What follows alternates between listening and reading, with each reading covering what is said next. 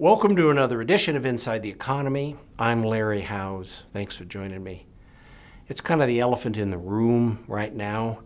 We're looking for problems in the economy. We're looking for some impact of all these increased interest rates for a year and a half. Again, given the summer of 23, there's not a lot going on. Oil, given there have been a few political issues going on in Moscow with our friend Putin, you'd think there'd be some problems in the oil market. There'd be some dramatic increases in the price of oil, supply, all that kind of stuff. Well, oil went below $70 a barrel. CPI is still not plummeting as much as we'd hoped, but it is not increasing either. It is cooling.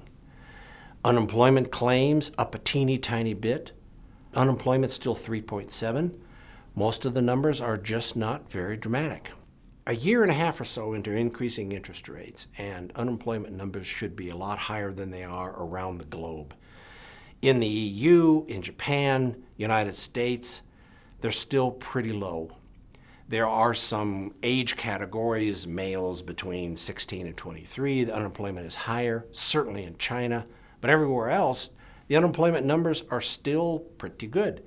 In the US, we shouldn't be at 3.7, we should be at 4.7 anyway, and going up. The wage issues, I generally like to use the wage and hour end of the spectrum. The increase in wages is pretty much over. There's a lot of restaurants that are seeing prices already going too high and they're starting to lose customers. So, zero inflation, is half no new wages and cooling costs of everything else. And that's where wage and hour is right now.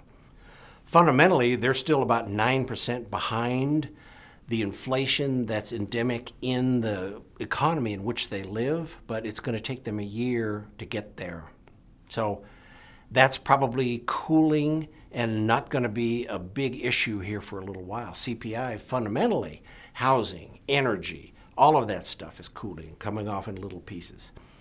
Housing, you'd think, would be a lot further behind than it is now. There'd be a lot of changes in prices, there'd be a lot of drama going on.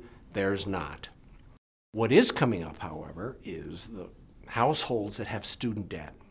There's two things coming right away. One, the Supreme Court is going to rule on whether President Biden's debt forgiveness program is constitutional. I'm guessing it's not. But two, at the end of August, there's no more moratoriums on paying student loans. That was part of the debt relief negotiations, and those people are going to have to start paying on their notes.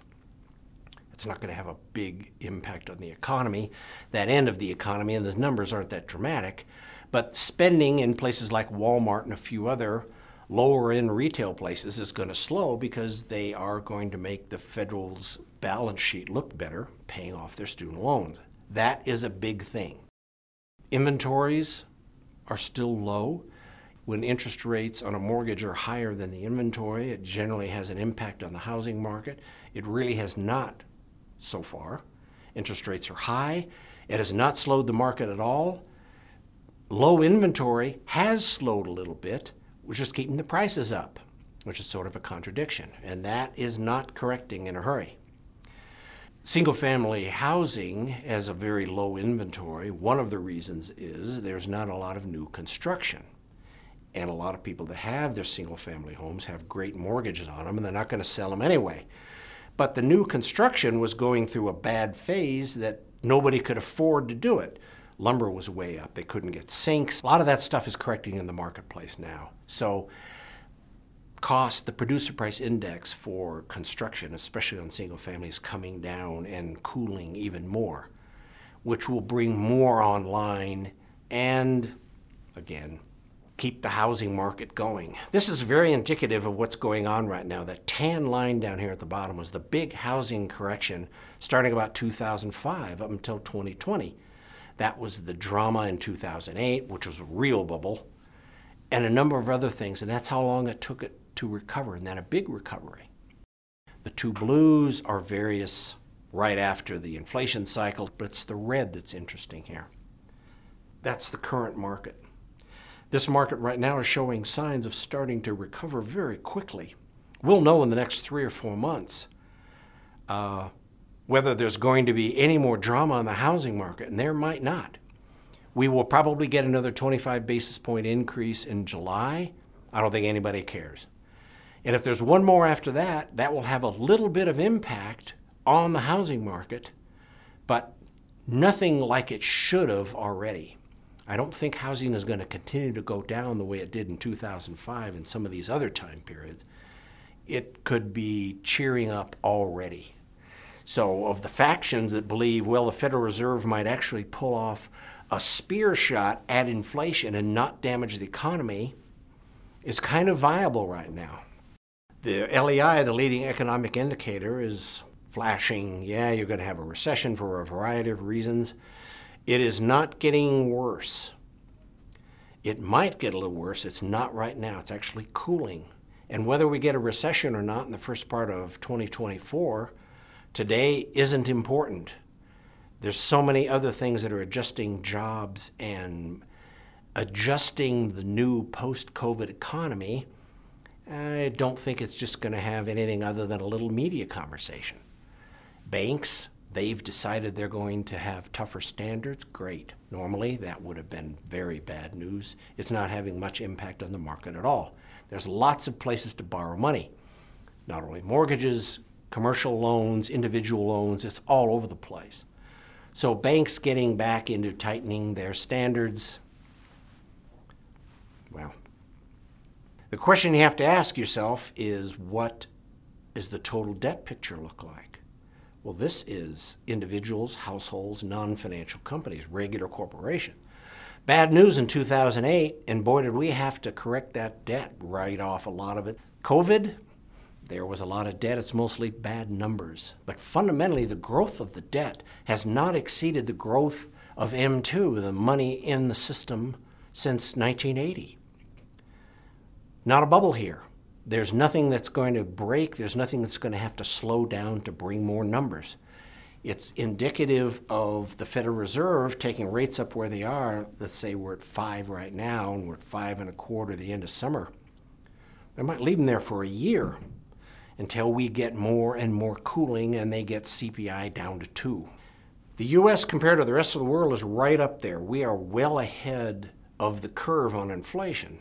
New Zealand's the only one that's really ahead of us, and they need to be a much smaller economy, and their inflation was way out of control. And they jumped on it. The US is on top of it, if not ahead of it.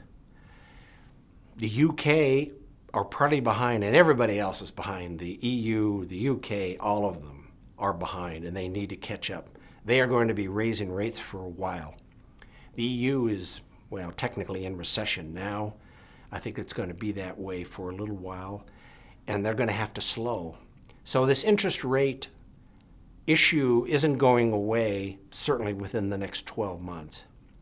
And we'll see what Japan's going to do. They've been in very positive territory. So has Turkey been in very positive territory for a while. And to what degree it has really harmed the economy, we don't know yet. Finally, the fundamentals of the U.S. manufacturing, the U.S. job market are kind of clear here. This is all the new plants, development, manufacturing facilities going on just now. This has been going on a little bit, and there's a lot more planned. It's all over the place. Ford is laying off another, let's call it another 10,000 people. It's had no impact on initial claims. There's lots of places to get jobs if you're looking for them, all over the place. These are batteries, these are manufacturing, this is microchips, this is pharmaceuticals, everything you can think of. It's very diverse. The issues of what does it cost to fill up a cargo container, or what are the stevedores doing in Long Beach, or is there a water problem in Panama Canal, so on and so forth. These people are simply taking all of that off the table. They are going to be responsible for their own inter-country transportation. That may be railroads, that may not fundamentally, five years from now, American manufacturing is going to be much bigger, much more diverse, and very profitable. So, keep looking for bad news. I know that's an interesting way to look at it, but I look for bad news. I look for something that needs to be unbroken, and there's nothing there yet. I appreciate you joining me. That's all for now. We got, we're in the middle of the doldrums of summer. Any questions, please send them along to info at shjwealthadvisors.com and I'll jump all over it. Thanks for joining me.